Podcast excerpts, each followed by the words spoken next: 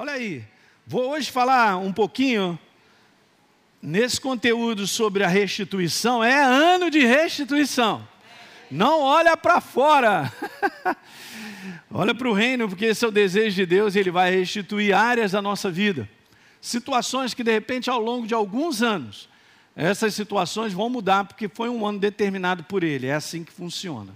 Legal? Então fica animado, tenha expectativa em alta porque Deus fará. Hoje eu quero trazer uma. Lembra que a gente está falando sobre quatro passos? Estou usando o texto base, vamos chegar lá.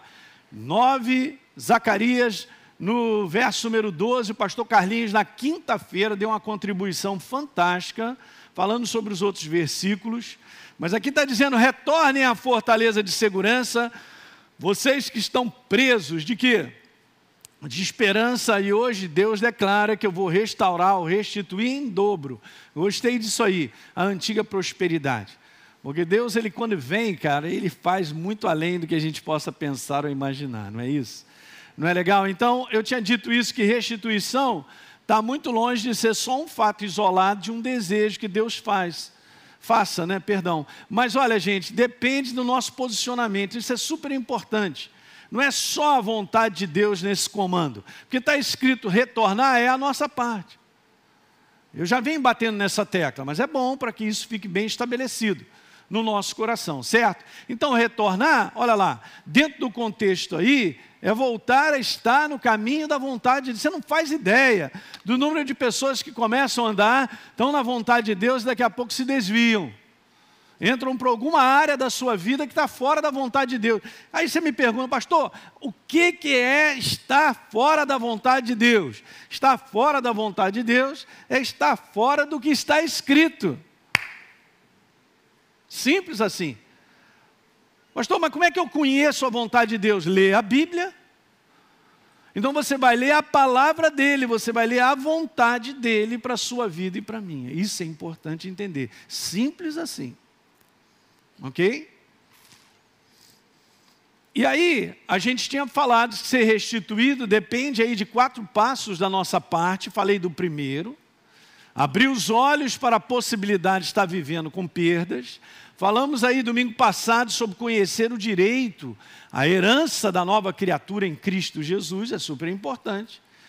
E hoje, eu quero te falar nessa manhã, você que está nos assistindo, eu me lembrei disso, o pessoal aqui um pouco mais antigo sabe disso. Antigamente, as mães davam algo para as crianças, e as crianças detestavam quando tomavam mas era saúde pura, né? Alguém lembra aí do óleo de fígado de bacalhau não?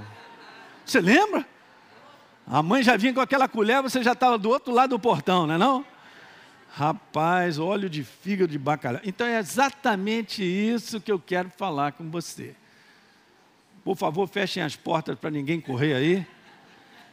Porque esse óleo de fígado é bom. Ok? Presta atenção, gente é bom. A nossa carne não entende, tem, olha só, é bom. Terceiro passo da nossa parte é esse aí, ó. Eu preciso fechar as brechas da legalidade que traz prejuízos e perdas. Sabe, o céu não pode fazer nada em relação às minhas condutas, porque sou eu que escolho as minhas condutas. Isso já começou em Gênesis capítulo 3, quando Deus falou: Não come desse fruto. Aí a Eva e o Adão comeram do fruto, fizeram uma escolha. Os prejuízos e as perdas começaram. Isso é bíblico e é um assunto importante que cada um tem que lidar de maneira própria. E a gente entende porque a gente caminha com Deus, a gente tem o Espírito dele e o Espírito nos guia a toda a verdade. Então, a verdade é uma iluminação de coisas que muitas vezes nós estamos vivendo, mas nós estamos dando brecha para os prejuízos e perdas. Quem está entendendo aí? Pois é, ninguém dá amém porque o óleo de figo de bacalhau não é gostoso.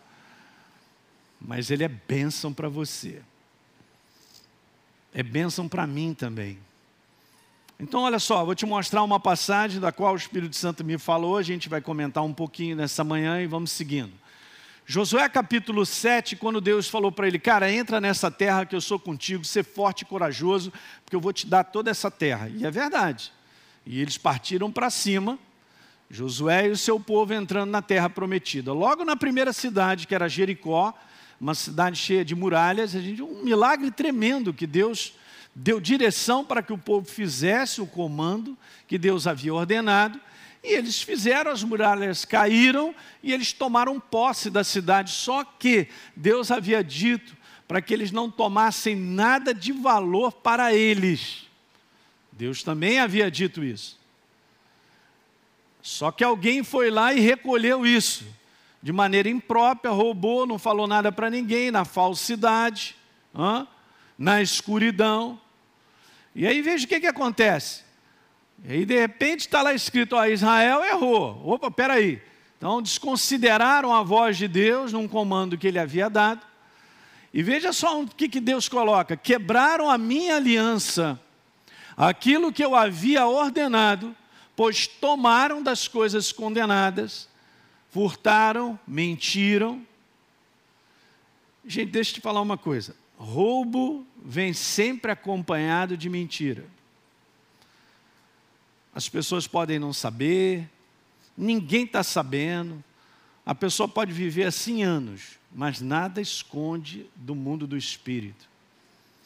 Deus está vendo tudo. As portas de legalidade são tremendas. Uma vida de mentira, eu quero te falar bem sério, é uma vida na mão do inferno. E não vem dizer para mim que eu sou da igreja, eu sou nova criatura, porque não vai dar certo. O que é legal é que Deus transformou a mim e a você numa nova natureza, para que a gente não viva mais a prática de uma velha natureza perdida e condenada.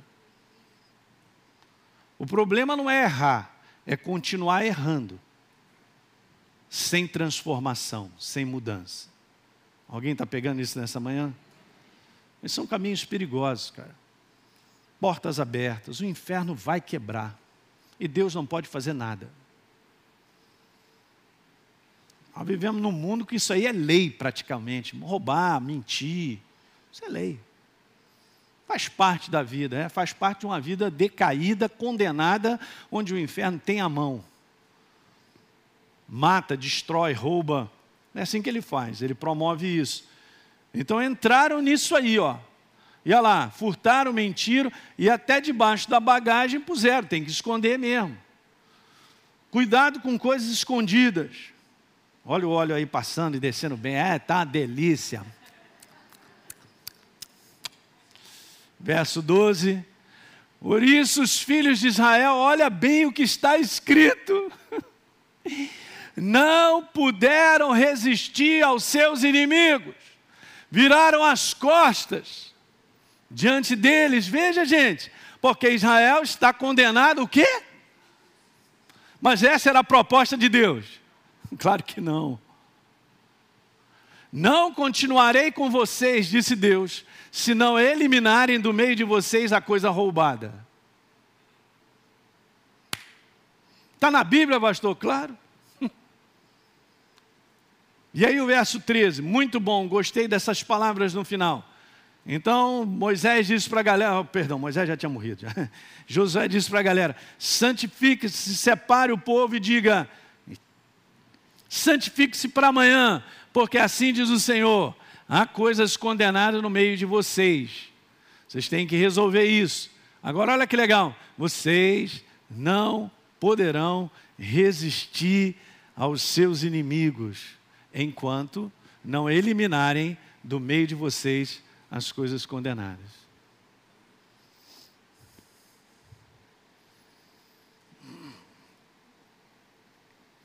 Essa passagem, gente, ela é excelente para provar a mim e a você sobre portas de legalidade, brechas de legalidade que nós damos ao inferno para destruir, para quebrar a nossa vida, com perdas e prejuízos. Você está pegando nessa manhã, não está? Muito legal. Olha o finalzinho do verso 13 na Bíblia Viva.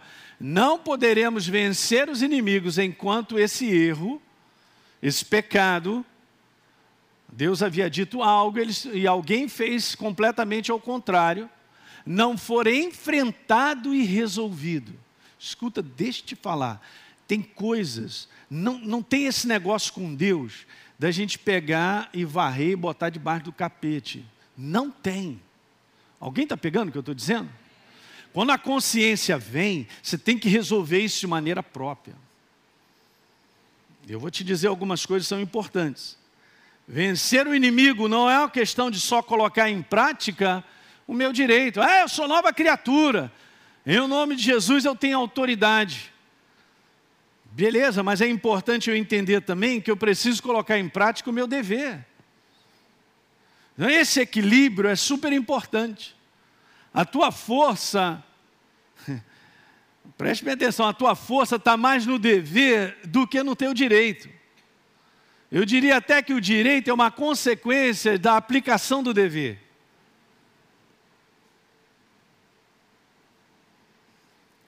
A mesma maneira que eu uso a fé como ação prática para receber o meu direito, da mesma forma eu uso a minha fé para executar o meu dever, uma vez que eu sou consciente dele. Ora, se Deus está dizendo não é assim, é assado, vamos ficar com assado. Então, o meu dever é obediência, é responder. Eu venho falando isso para vocês: obediência é responder ao que Deus fala comigo e me direciona. Simples, gente. Pô, pastor, mas isso aí não é fácil, não. Eu sei, é, então você está sabendo hoje, então já estou te falando, também não é fácil. Mas vem cá, mas é possível. Ué. Mas justamente aí está o segredo da bênção. Das portas de legalidade estarem fechadas para o inferno. A sua palavra é uma direção a ser seguido, portanto implica em respondê-la. Acabou. Deus havia dado uma ordem, da mesma ordem que os abençoaram entrando na cidade, porque as muralhas de Jericó caíram, eles fizeram exatamente o que Deus pediu. Agora, quando o cara olhou uma barra de ouro, olhou uma capa babilônica e foi atraído pela cobiça, está escrito lá, e falou: Não, peraí, ninguém está vendo, ninguém sabe, eu vou esconder isso lá na minha barraca ninguém sabe. Deus já tinha visto tudo.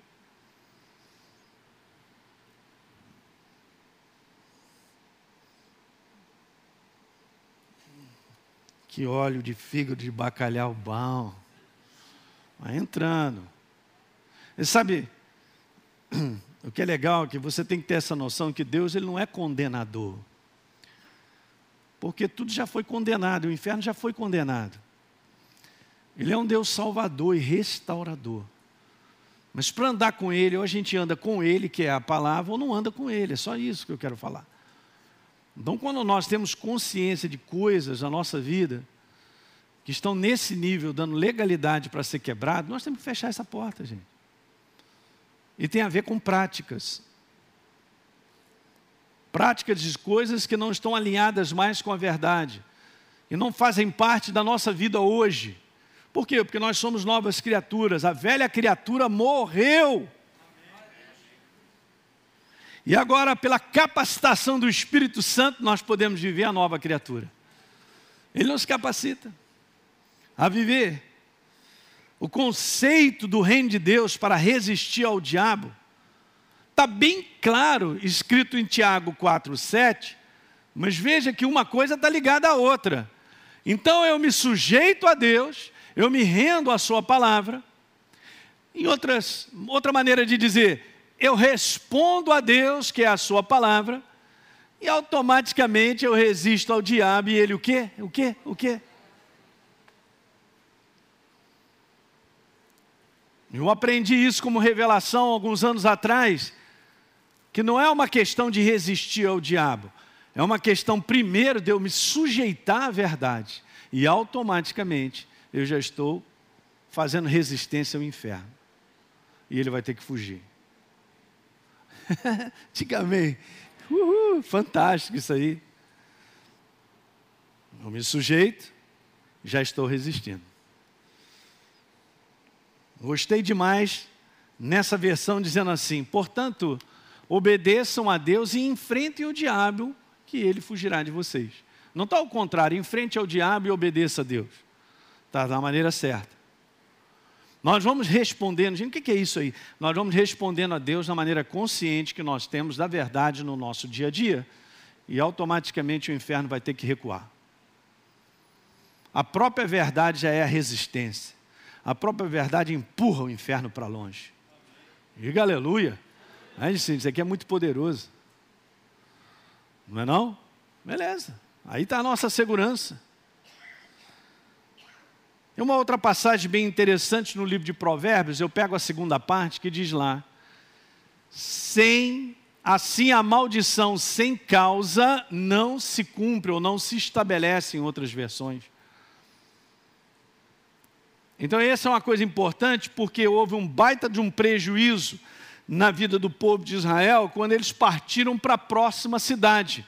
Ninguém estava sabendo daquela situação, naquela situação sendo feita errada, maneira oculta e tal, segurou, guardou, não era para ser feito. Eles iam enfrentar uma cidade pequena. Aí a galera disse: Não, vamos mandar pouca gente, porque ó, Jericó caiu e Deus estava conosco, ele estará conosco. E tomaram a surra. E aí Josué chega para Deus e fala: Não estou entendendo nada. Aí Deus falou: Cara, eu estou com vocês, mas alguma coisa aconteceu que está impedindo. Você lembra? É muito legal está escrito: vocês não poderão resistir ao inimigo. Não, mas Jesus está comigo. Vou dizer de novo. Não poderão resistir ao inimigo. Deus não estava com o seu povo? Claro que estava. De maneira sobrenatural, Jericó vem ao chão. Você vê? São coisas que já estão escritas na palavra que dependem de nós. Às vezes há, há, uma tendência humana, sei lá, ou por imaturidade, a gente pensar que tudo depende de Deus e joga para cima. Como se fosse responsabilidade de Deus nos abençoar. Gente, Ele já é a bênção, eu já estou nele. Mas se eu quero a manifestação do céu na minha vida, eu tenho que observar essas coisas. Mostra a colher para o teu irmão aí, vê se está vazio ou está tomando devagar. Pastor, ele não dá para passar adiante. Não, não, não dá, porque eu estou aqui para te abençoar. Essa palavra também é para mim, para todos nós. Você tem que avaliar a tua, a tua vida todo dia. Porque se você tem o Espírito Santo, e eu acredito, você tem consciência. Você tem consciência do que é certo e o que é errado.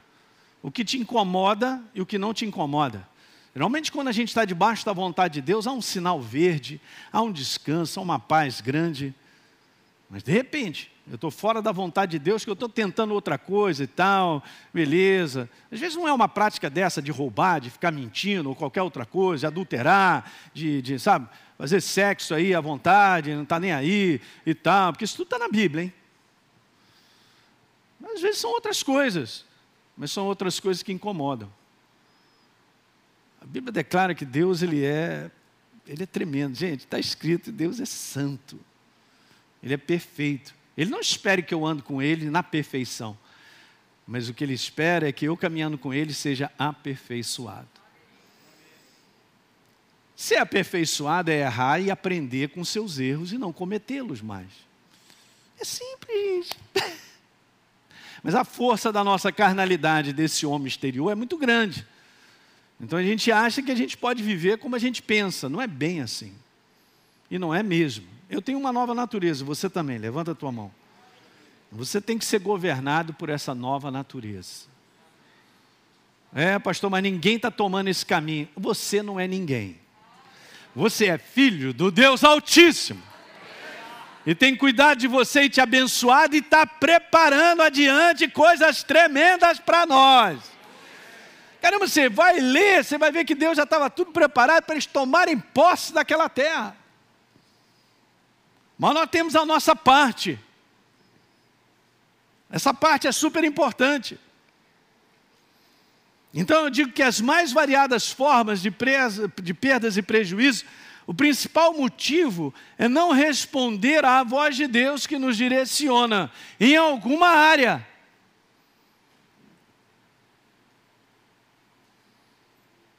Pastor, quando eu vi, saiu ali uma pequena, uma mentirinha. Não dá certo.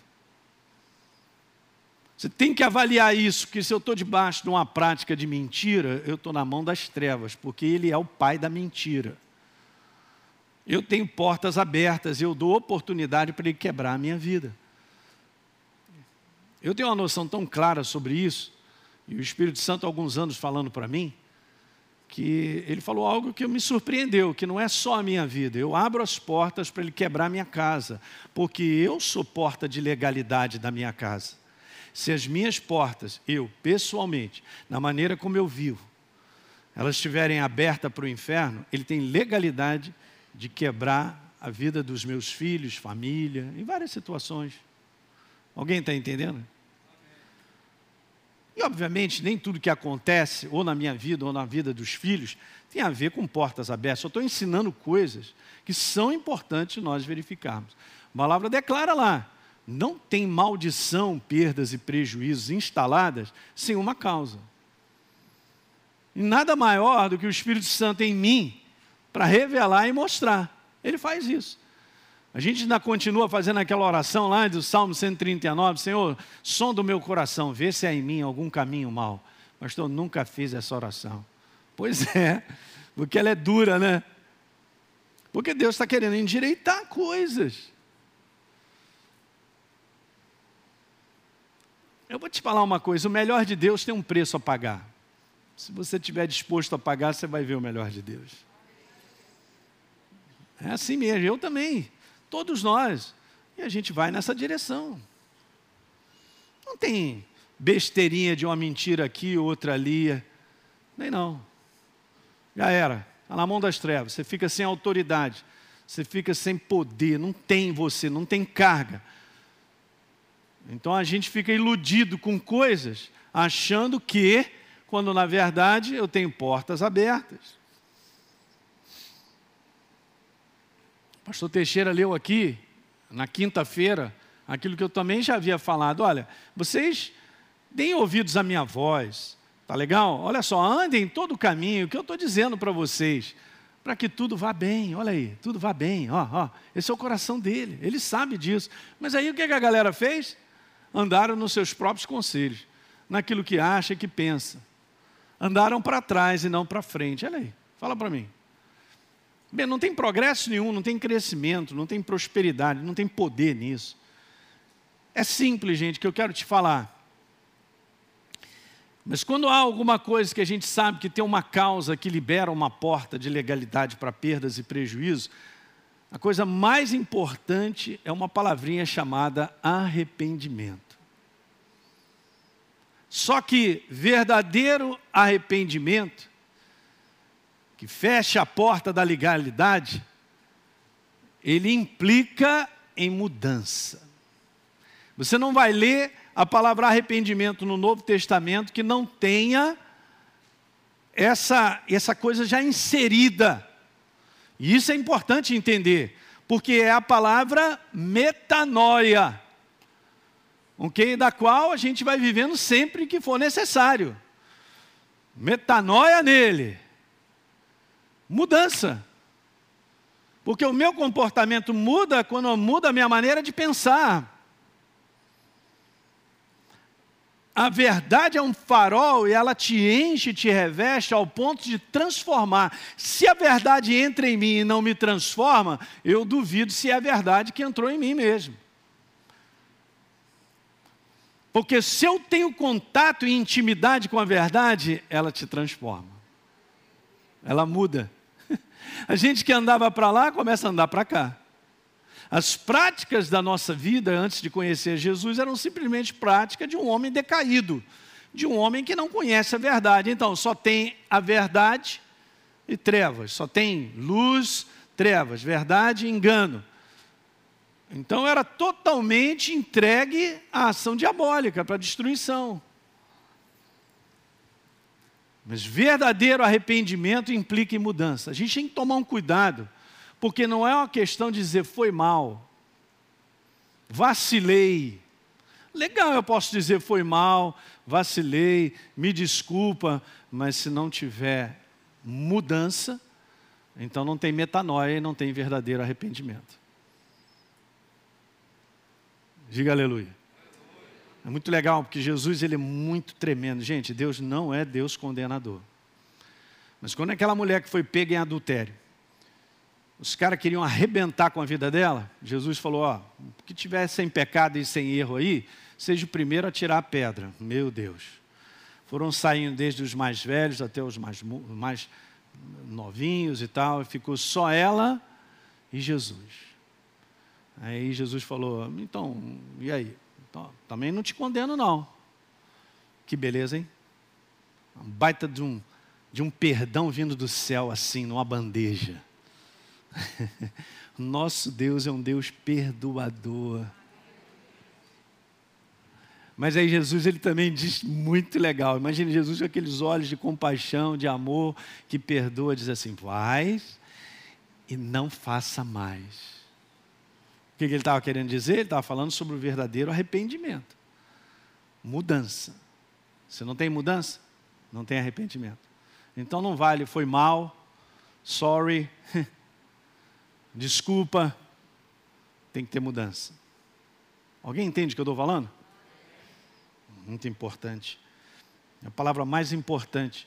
Arrependei-vos e produzi, produzam frutos dignos de arrependimento. O que, que é isso?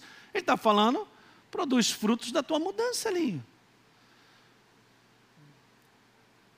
Jesus pregou isso. João Batista já vinha avisando isso. O reino de Deus, quando chegou, e ele chegou na vida dos homens, quando os homens o receberam, produz mudança. Porque a gente não pode ser mais a mesma pessoa que a gente sempre foi. Mudou, diga aleluia. E a gente vai sendo aperfeiçoado, gente. Isso aí não é não é algo que acontece na tua vida, mas você vai se tornando consciente, isso aqui já não faz parte da minha vida. Aí você vai sendo renovado pelo poder da palavra, aquela ali vai perdendo a força na tua vida, já não está na tua mentalidade, você sabe, você muda, muda, muda tudo, até a tua maneira de falar, tudo muda. Tudo muda, aleluia. E vamos sendo aperfeiçoados. Eu trouxe esse versículo só para você entender, Paulo dizendo assim, é simples. Bom, eu era menino, eu tenho que falar como menino. Sentia como menino, isso é legal. Ele pensava como menino. Mas legal. Mas agora eu cheguei a ser homem. Então, eu agora mudei. Eu não sou mais, eu não falo como menino, não penso como menino. Então, automaticamente, eu não vou agir mais como menino. Mas tudo implica em mudança. Diga aleluia. A gente tem que tomar cuidado, cara. A nossa carne é perigosa. Você tem que matá-la todo dia. Paulo falou, eu morro todo dia. Não estamos dizendo eu, é a carne dele tem que apanhar. Por isso, se a gente estiver ligado na fonte, que é Jesus, ele te alimenta de força, cara, ele te alimenta de algo, que a carne não vai prevalecer. Se ele diz assim, que você, é, Elinho, não fique aí, eu estava lendo ontem uma passagem, vá comigo lá, Romanos capítulo 13, por favor. Verso 14: Se revista do Senhor Jesus, Elinho, e nada disponha para a carne no tocante às suas concupiscências, nada. Então há possibilidade. Mas eu tenho que estar revestido, não tem como. Eu não vou resistir o apetite carnal de só fazer besteira e estar fora da palavra se eu não me revestir dele. Alguém está pegando aí? Porque primeiro está escrito, vamos lá, vamos se revestir se reveste. Muda a tua mentalidade, metanoia. Transformai-vos, estou falando isso em Caxias lá. Eu estou na primeira parágrafo e não consigo há dois domingos sair dele. Beleza. Transformai-vos pela renovação da vossa mente. Eu sou transformado pela verdade na minha vida. Quando eu me abro para ela, eu me entrego para ela. E eu reconheço o meu espírito aberto, que ela é a verdade. Então ela fala ao meu coração, ela me mostra o caminho e a direção a ser seguida.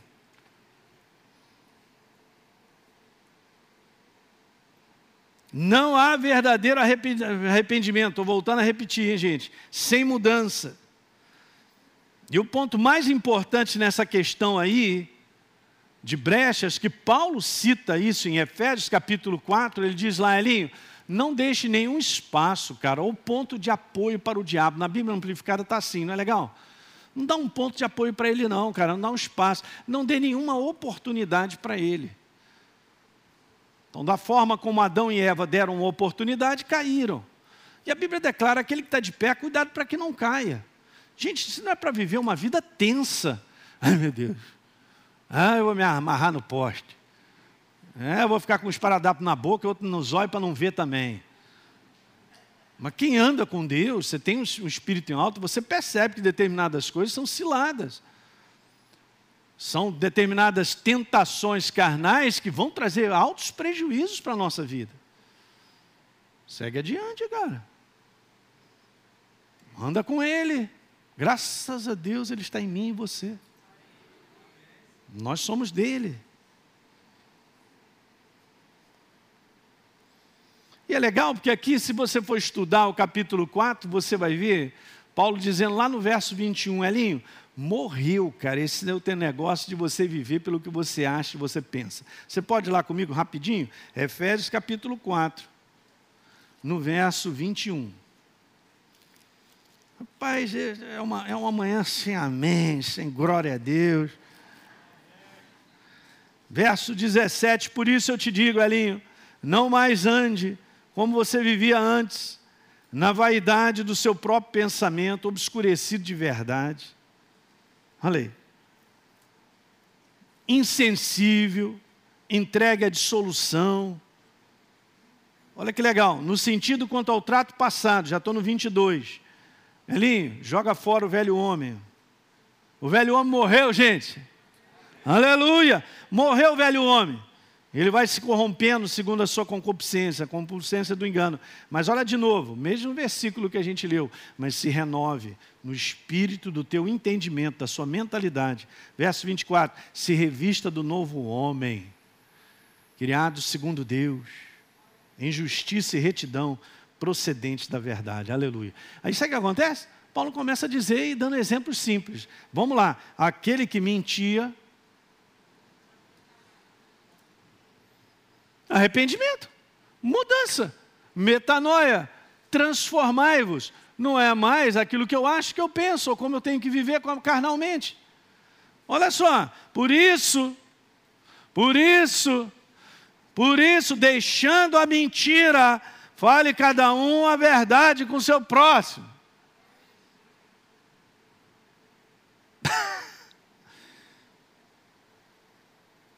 Verso 27. Não deis lugar ao diabo.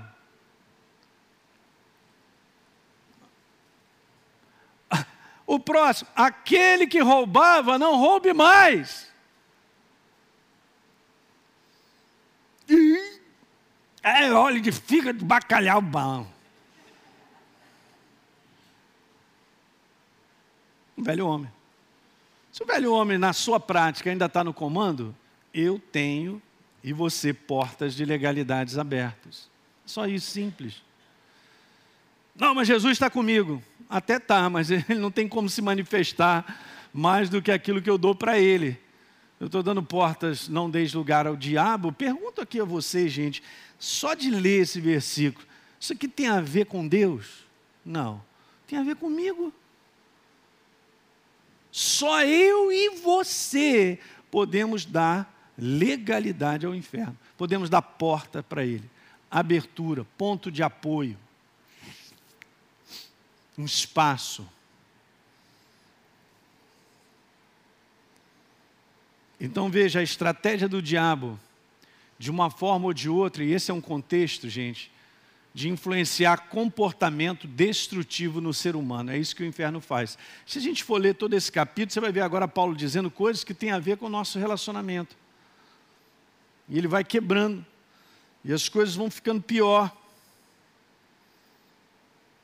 Alguém pegou isso nessa manhã? Anote isso aí, a estratégia do diabo, de uma forma ou de outra, é influenciar no comportamento destrutivo. E está muito claro na palavra que agora a gente tem um outro padrão. Diga aleluia. E aí, nesse padrão de viver, a gente vai corrigindo, a verdade vai iluminando, a gente vai tendo verdadeiro arrependimento, e a gente vai fechando tudo quanto é porta, diga aleluia. Aí, querido, eu vou te falar. O inferno passa do outro lado da rua porque ele conhece a sua vida. O homem pode esconder muita coisa durante muitos anos, cara. Na ilegalidade, debaixo de um conteúdo onde ninguém está sabendo. Mas não tem jeito. toda a verdade será exposta. Tudo será revelado. No mundo do espírito está aberto.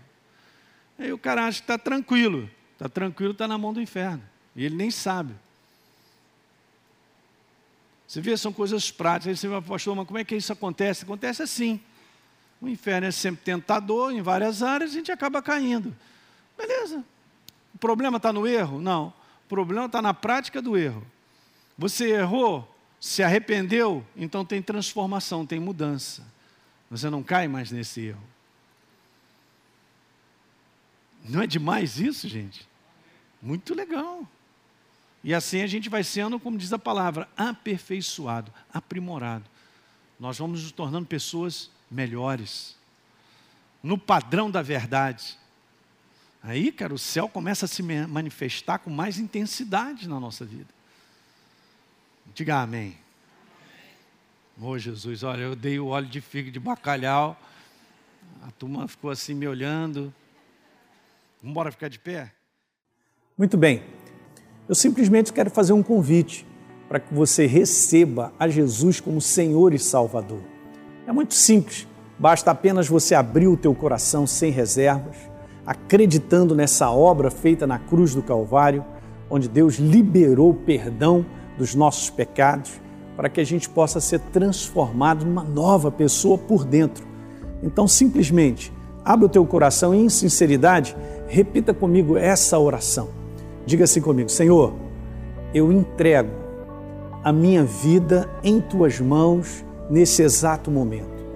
Com toda a sinceridade do meu coração, me abro para receber a Jesus como Senhor e Salvador da minha vida escreve meu nome no livro da vida. Cancela o meu passado porque não te conhecia, mas a partir de hoje eu vou andar contigo todos os dias da minha vida. Amém. É simples, é dessa maneira. E agora eu só convido a você continuar firme nessa jornada do todo dia, caminhando com Deus até o final. Um grande abraço.